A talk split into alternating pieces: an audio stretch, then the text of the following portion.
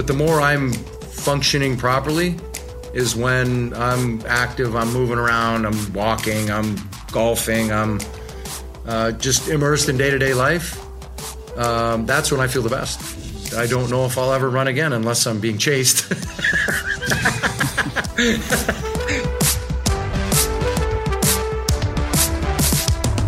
Hi there, my name is Dan Murphy, and you're listening to the Don't Change Much podcast. Not every athlete gets to go out on their own terms, and that's definitely the case with Hockey Hall of Famer Chris Pronger. It wasn't that he was forced to retire because his play dipped. It was because he suffered two major injuries in a short span, and just like that, he was done. In this episode, we talked to Chris about the depression that followed, the long road to getting back to just enjoying quality of life, and the importance of setting your own goals and pace to try to get to a good place again. Manage your stress, not the other way around. For simple ways to improve your mental health, check out the free MindFit Toolkit from the Canadian Men's Health Foundation. Complete a self assessment, access virtual counseling, and learn more about how anxiety, stress, or depression might be impacting your health go to menshealthfoundation.ca and access the MindFit Toolkit to start improving your mental wellness today.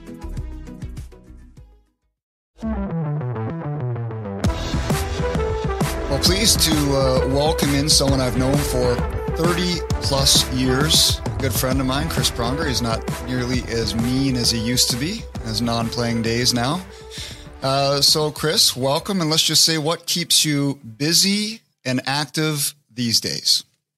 Trying to eat right, uh, work out as much as my body will permit, and uh, just keeping my mind active, working on uh, our travel business, investments, uh, new business opportunities that uh, that come to the forefront, and kind of running things down and making sure that it's a good fit for for me, my family uh, you know, if it's a good opportunity, we'll certainly look at it and spend the time to to kind of dig through it. But uh, keeps my mind as sharp as it still is, maybe, and uh, and then obviously work on my body. After 16 surgeries, I've got uh, a little bit of scar tissue built up, so I got to keep uh, motions lotion. Well, we're going to get to how you got to this place. We're in a good spot now. Quality of life is good. Uh, you know, physically and mentally you're happy, but it wasn't that way. And we're going to go back to the, the genesis of it in 2011. Um, it started with a stick to the eye, uh, against the Leafs. I think you were bedridden for a few days after that.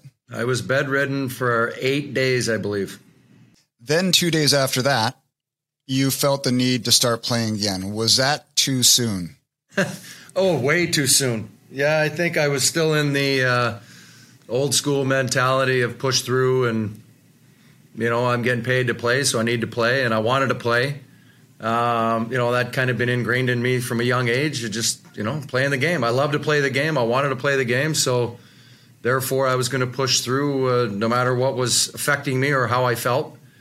And, uh, you know, there were a lot of telltale signs as you look back at them and armchair quarterback it.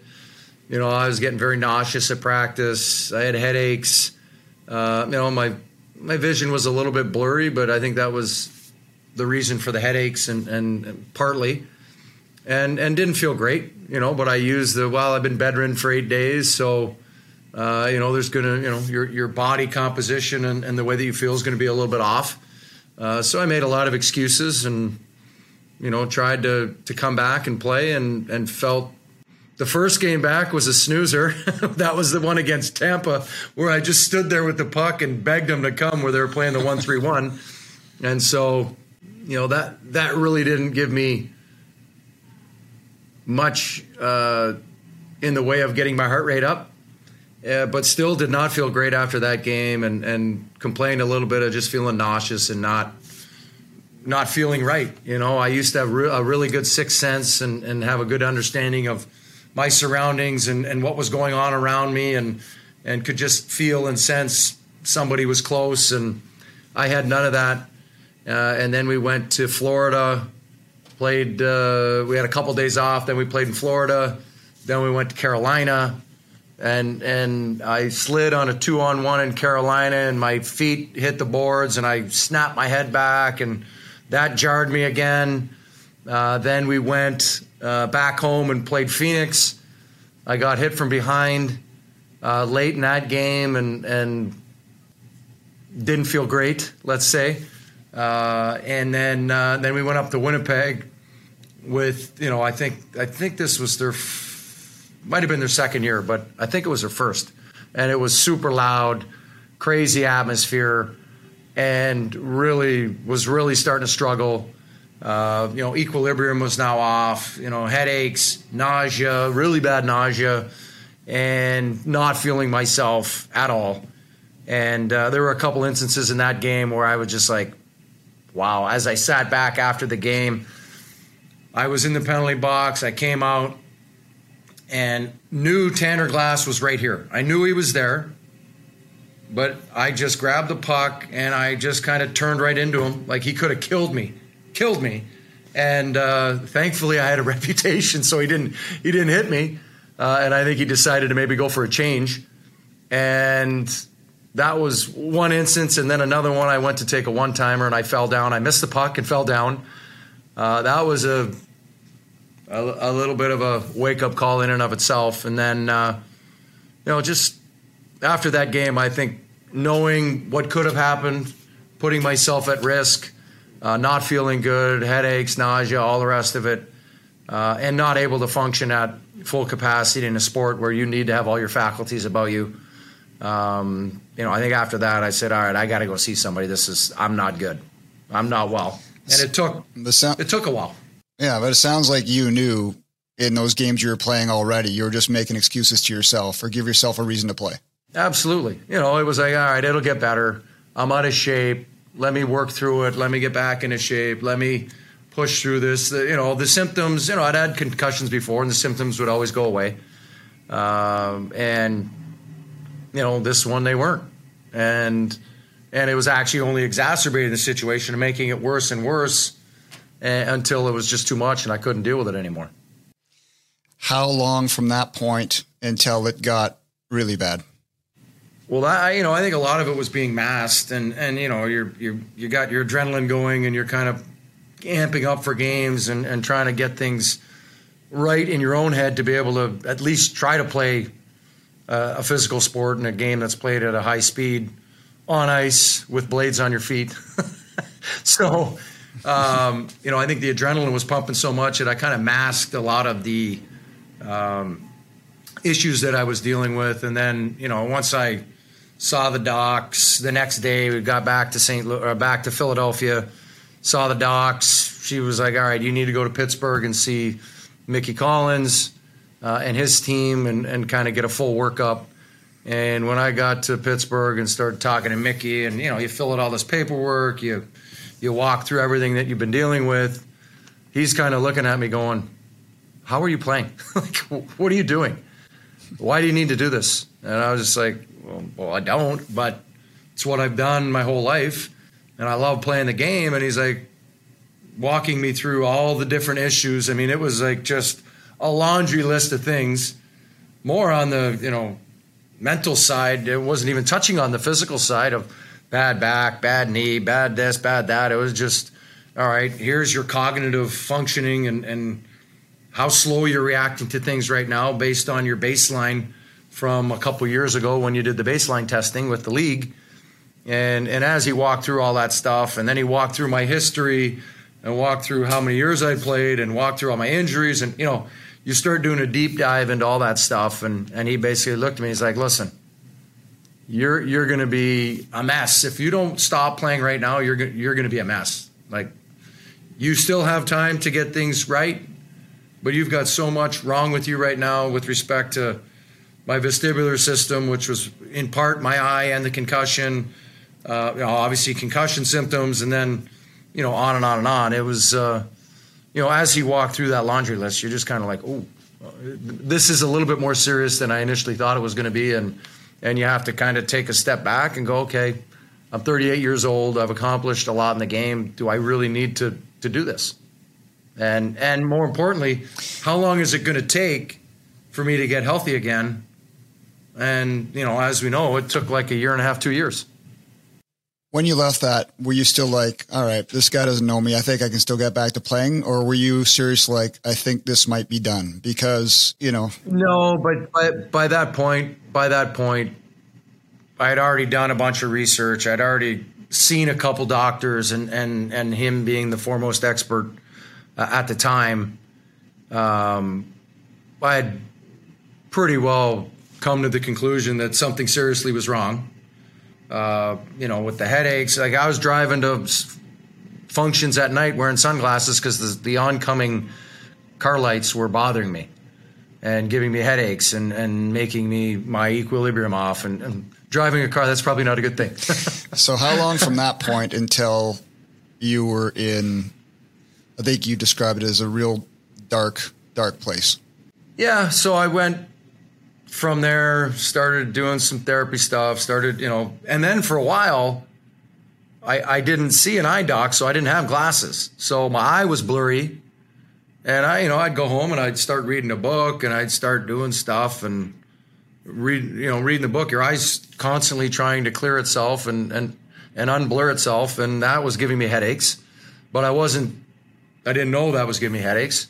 So then I went back to see Micky Collins uh, and I saw a his eye specialist, and then he said, "Oh no, your eye's blurry, and you, here, you gotta wear these." They originally wanted me to wear contacts, and I'm like, I can't put my finger in my eye, uh, and so I had to wear glasses, and therefore, like, well, I'm not to play with glasses on. And I think as you start walking through the steps and going, okay, what's it going to take to to reach this hurdle? What's it going to take to reach this hurdle?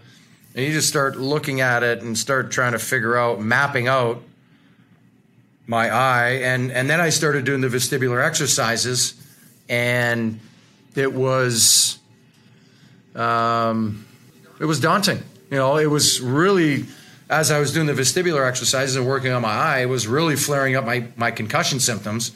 So it was kind of a you got to fix this first before we can deal with that. I had to get my eyes right which was basically retraining my brain to see properly. And then from that I could then tackle the the concussion issues and, and other things. So there was a a pretty big process ahead of me in, in trying to deal with my eye and then the concussion and and things like that. So I really didn't have a timetable at that point. I think one of the nice things was I had a a meeting with Mr. Snider and uh, and his uh, son-in-law was a, a doctor that he used to run stuff by and and he looked at my file and he's just like how's this guy playing and you know went through the whole thing and and and I think that gave me more peace of mind that Mr. Snider was was good with it and understood kind of what I was dealing with and um, you know when you have the owner kind of have your back like that it, it it makes it a lot easier. How tough was it on your family? You had young kids. You said that uh, not that yeah, you're abusive, but you were, came close to striking them a couple times because you're scared. They snuck up on you.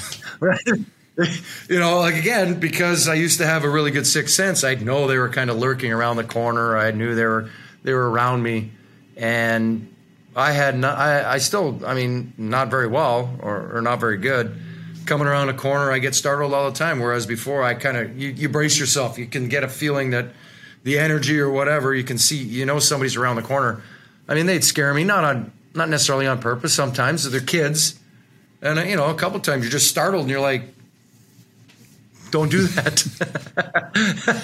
you know, almost like it's a robber or somebody in your house. And you're like, what's going on? So, you know, there's a few times where I was startled and just, you kind of get taken aback or, you know, loud noises used to really bother me. So they're, you know, they're kids. They're screaming and yelling, and having a good time and doing whatever. And, uh, you know, that used to really aggravate me and, and get under my skin. Um, you know, camera flashes. So I would take, you know, you go to take pictures at an event. I'm like, you can't use your flash. Um, you know, it still bothers me a, a fair amount to, to this day.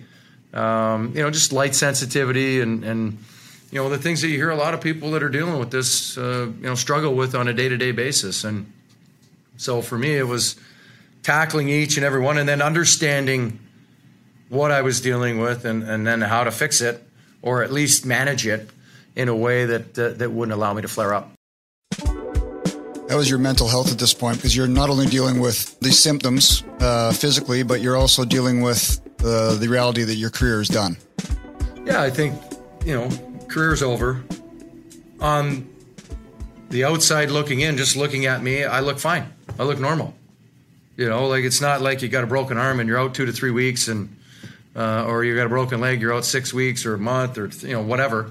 You know, there's no set timeline for this type of injury, and I think that's the the hardest part for a lot of players when this happens is there's no set amount of time. Everybody heals differently. Everybody handles it differently. Everybody can manage or control symptoms in, in their own way. And, and so it, it's very, it's not cut and dry. So for me, you know, it was frustrating that I, I couldn't play. It was frustrating that everybody's asking me, hey, when are you coming back? When are you coming back? When are you coming back? And I'm like, I can't just come out and say I'm not. I'm just saying, hey, I'm working on it.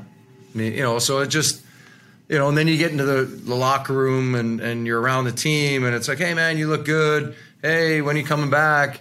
hey, we miss you, and and all that, that you know, and then you're watching the games, and it's like, well, that wouldn't happen if I was there, and and you know, you start playing all the guessing games as it relates to to playing the sport that you love, and and so it, it can be frustrating and and and draining, and uh, you know, I, you get depressed, and then you start eating bad, and then you start working out less, it just you know it's a trickle down effect, and and it brings you into a dark hole and a dark space that uh, is hard to get out of.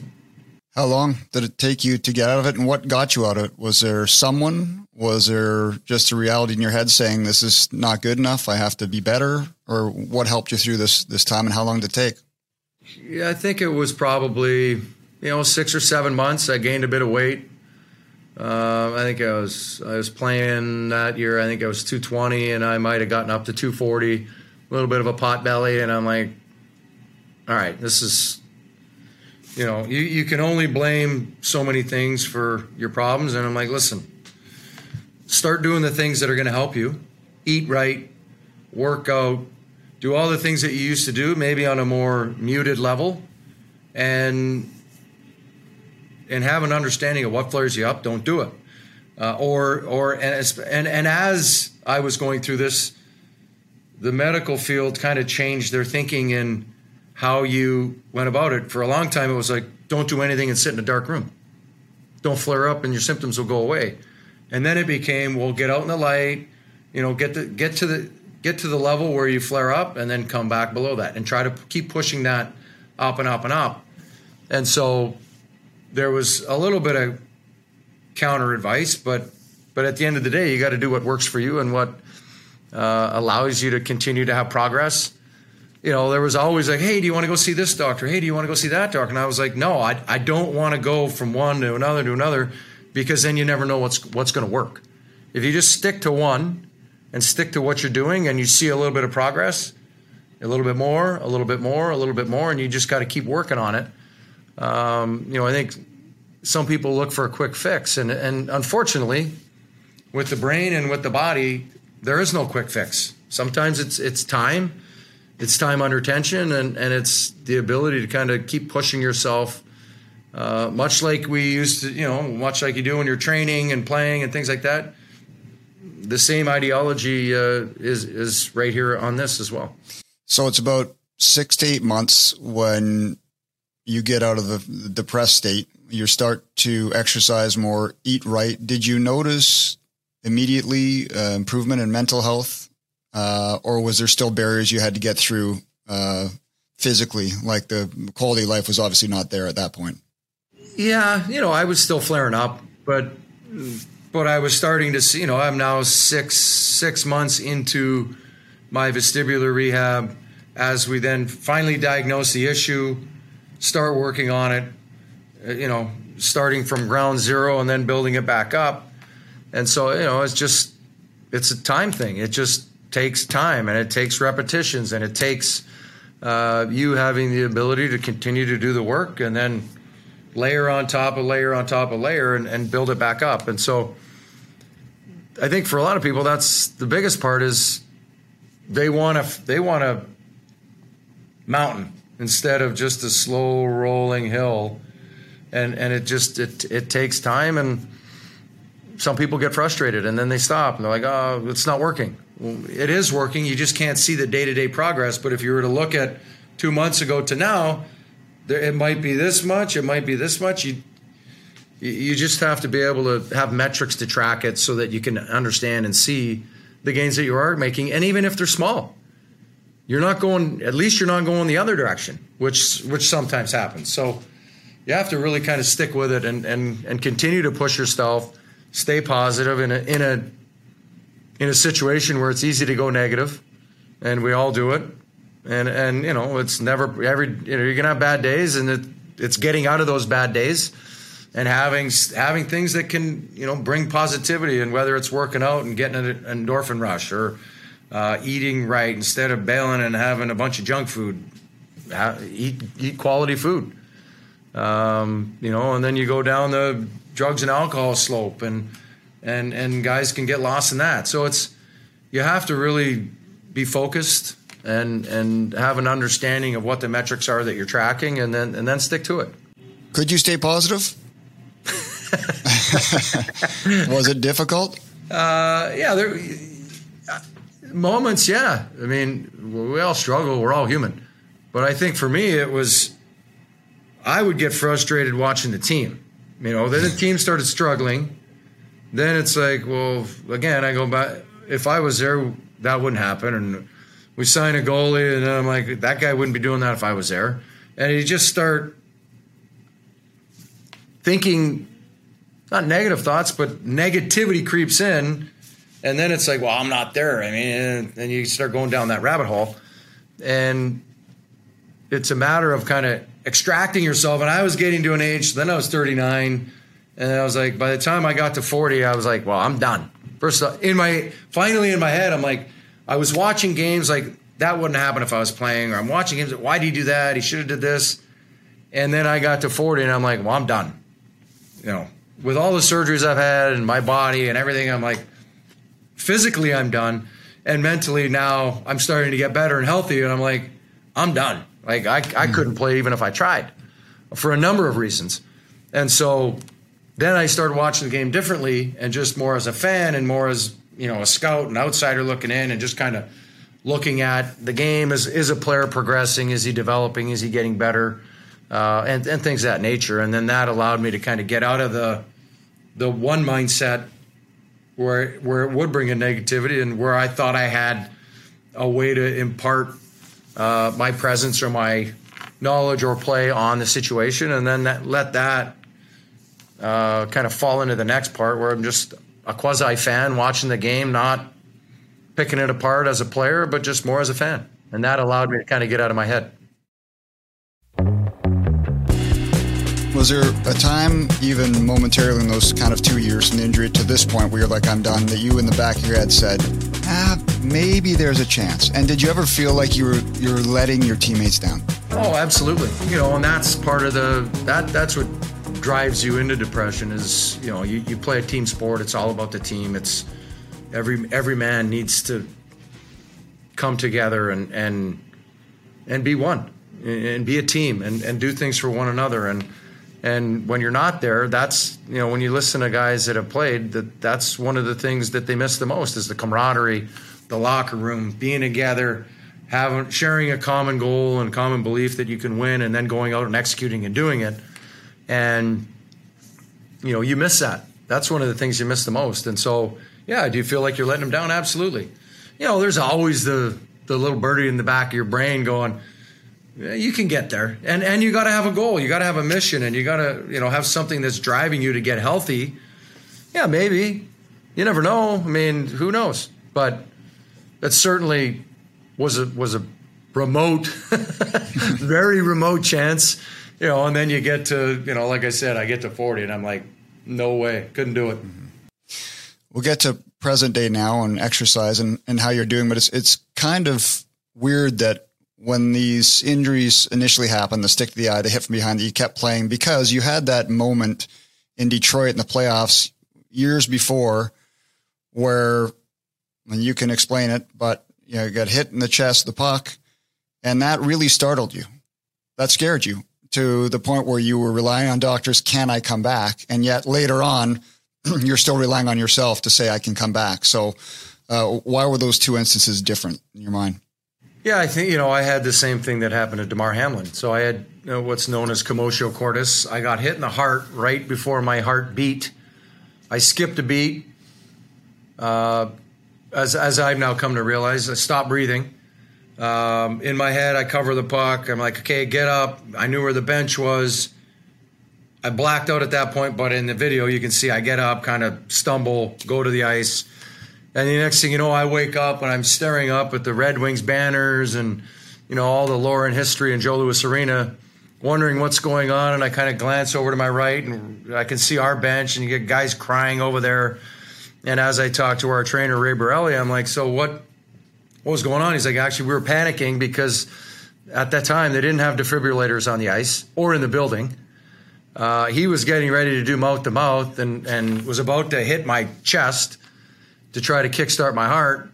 And then I just took a deep breath and I just all of a sudden kind of came to and started breathing breathing again and my heart started going. So it was a pretty scary situation and and uh, but again going back to to your point about well why did you come back and play? It's all that's all you know is well I've, I'm alive I can play like uh, I sat and talked to the to the heart specialist here in St. Louis for probably 20 hours just asking questions. By the time I got back here, did some testing, wore the heart monitor, came back the next day, looked at the monitor, did more testing, talked to her about what happened, what was it, why did it happen, would it happen again?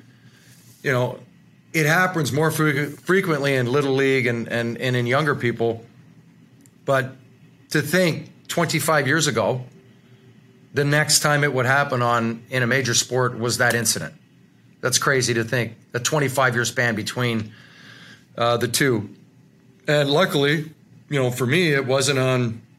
There was no social media, very little coverage in the in the media, um, and so uh, I think it kind of flew under the radar, and and just having an understanding of how infrequently it happens and and the timing and the number of things that have to happen before you get hit for that to actually happen, it's like winning the lottery. That's the odds are are massive. So, you know, having that understanding and then, you know, just asking the questions of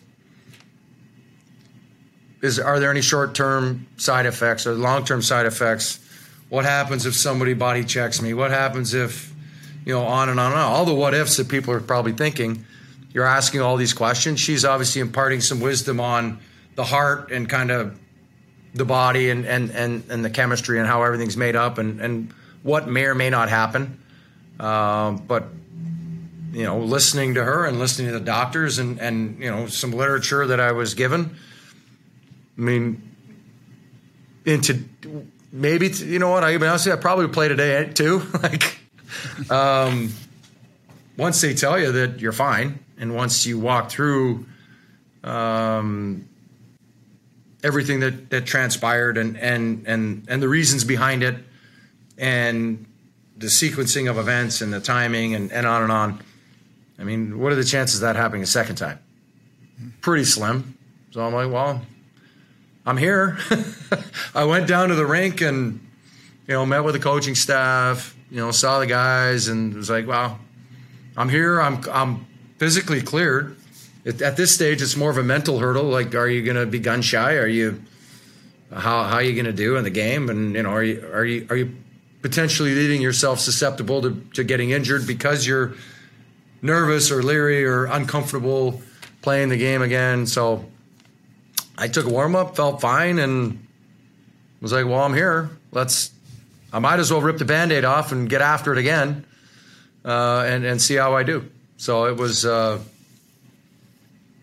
you know, it was a rush of adrenaline going onto the ice for that game, that's for sure. And and uh, you know, I think just for for me, and I think for a lot of athletes, just ripping the band-aid off and seeing if you can do it, um, and get an understanding. Not let it letting that moment linger too long, and and potentially giving you, you know, some some mental hurdles you're going to need to jump over if that goes on for, you know, had we lost, I think we, I think we won that game I think we lost in five that series. So maybe we had a couple more games, then we were done. Had I not played, and then I got to sit all summer and wonder, can I play? Can I not play? I mean, I, I got into the game and you know, I was, you got butterflies going. You're a little bit nervous, but you're always nervous for a game. Um, I don't know if I was more nervous, but uh, once you get immersed in the game, you get hit a couple times, you get the emotions going, the adrenaline going. Uh, you know, it, it kind of that feeling kind of went away, which was which was good for me just to get it over with and, and get back into doing something that I love. So, what role does exercise play in your life today, and how important is it to you? It's very important. You know, I think I try to work out, try to lift three to four times a week, do cardio a couple times a week uh, eat right. You know, a lot of it is diet, as we all know, and and what you put into your body, and then it's for me with my various injuries and and maladies. Um, you know, I just need to keep moving. Motion's lotion. If I'm sitting around, uh, you know, there's times when you're traveling or times when you're doing stuff, you're just sitting around a lot. That that's when my body stiffens up. It starts to you know tighten up, and you get back issues and uh, you know, things of that, and hip flexors and, you know, knees get sore. Uh, but the more I'm functioning properly is when I'm active, I'm moving around, I'm walking, I'm golfing, I'm uh, just immersed in day to day life. Um, that's when I feel the best. It sounds like if you don't do that and if you are uh, stationary, uh, sedentary, then that could probably affect your mental health because you're not feeling as well. Absolutely, absolutely, and, and and it does. When you're sitting around, you're feeling. A, you got a lot of time on your hands. More importantly, with mentally thinking to yourself, thinking deep thoughts, thinking about X, Y, Z. Uh, and if you're working out, you're going to have more positive thoughts. You got your endorphins going. You got all these things from a positive standpoint working in your favor uh, which is another reason why I try to do something every day, try to get moving, try to be active, uh, just to kind of clear your head. You know, the more you get your blood flow moving, the better you're going to feel, uh, the better thoughts you're going to have, uh, the deeper thoughts you're going to have in, in, a positive manner. Um, so for me, just being active, you know, getting out there, doing stuff, it uh, it's a big part of my day.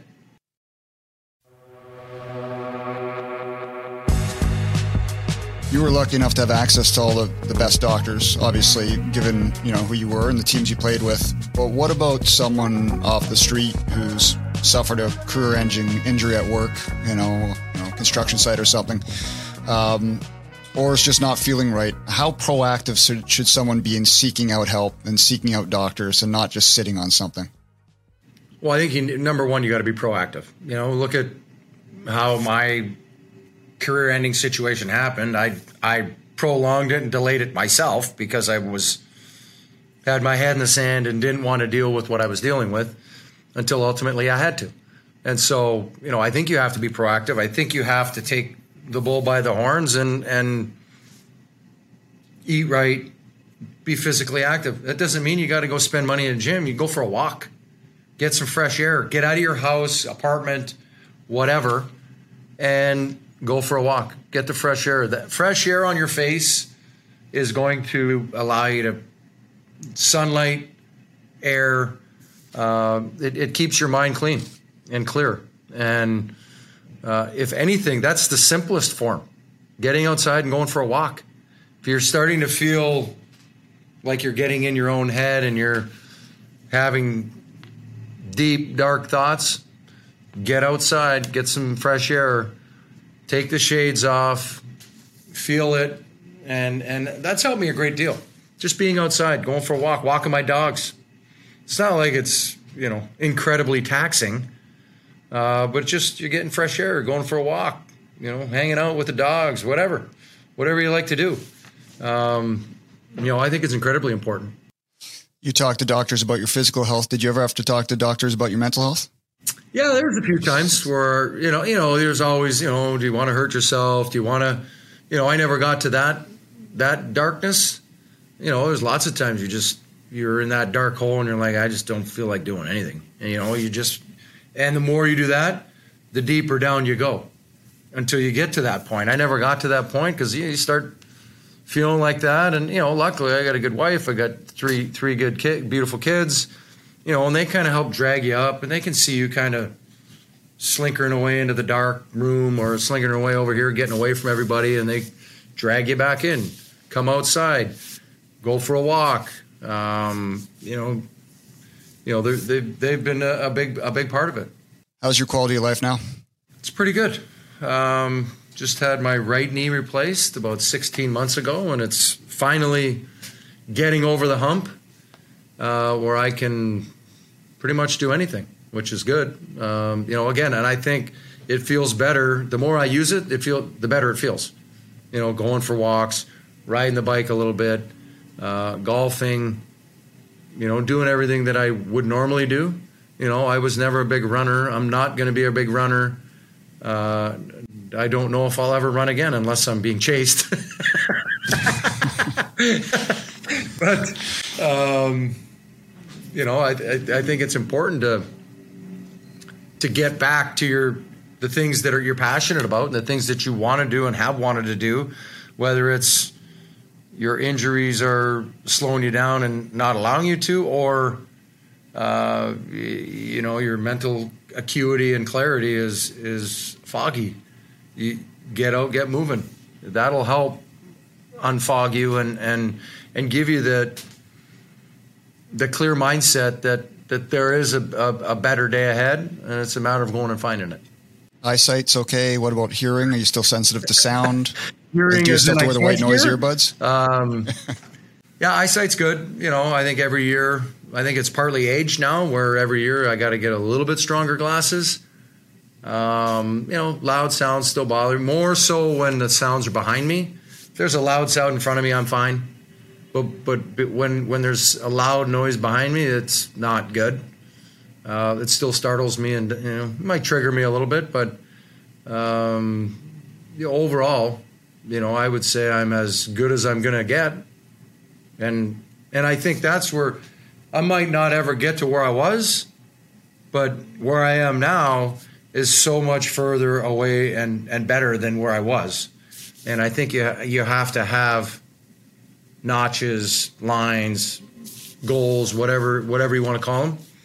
And and once you hit those hurdles, make sure you don't revert back. Stay here. Always just continually set another notch up. Everything's always moving in the right direction.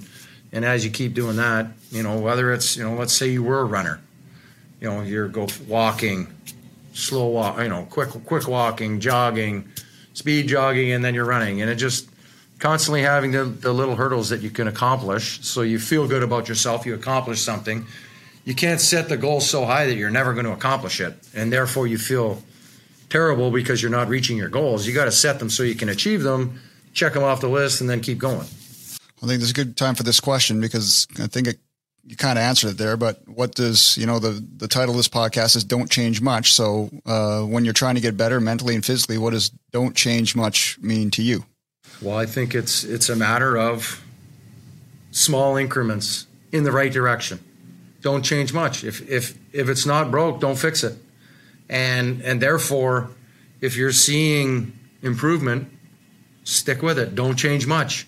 You know, you might add an exercise, you might add one little thing that to see if that improves, but it's a metric that you can now track because it's something small. You're not going completely outside uh, whatever you're doing, and then going, okay, which one worked? Because you're seeing a little bit of improvement, you do this over here. Is that why it's better, or is it just because of the little improvements that you were making? And so I, I, I thoroughly believe in don't change much. I mean, it, it's a matter of slow, steady progress. You know, the, the tortoise and the hare, whatever analogy you want to use. Slow, steady progress is going to get you to where you want to go. There is no quick fix, especially in this. It's slow, steady progress. Progress makes perfection, but it's a matter of getting getting there, and it and it takes time. And unfortunately, for a lot of people, they don't understand that, and and they get bogged down in oh well, so and so is already doing this, and I should. Everybody's different. Everybody's running at their own speed, at their own pace uh, and healing at, at, at, their own at their own speed and own pace. So it's a matter of of understanding that and, and set your own uh, hurdles, goals, guidelines, whatever you want to call them, not based on somebody else, but based on yourself. Well, Chris, thanks for uh, coming on the podcast today, uh, sharing your stories. Uh, we hope that there's parallels that uh, people that weren't professional athletes uh, can take from this and incorporate their own lives to try to get better. So uh, we hope you're feeling better, and I look forward to seeing you in person yes. fairly soon. Thank you, Dan. Appreciate it. Thanks for having me. Thank you so much for listening. You can access more information at menshealthfoundation.ca. And if you haven't already, click the follow button to join us every month for a new episode of the Don't Change Much podcast.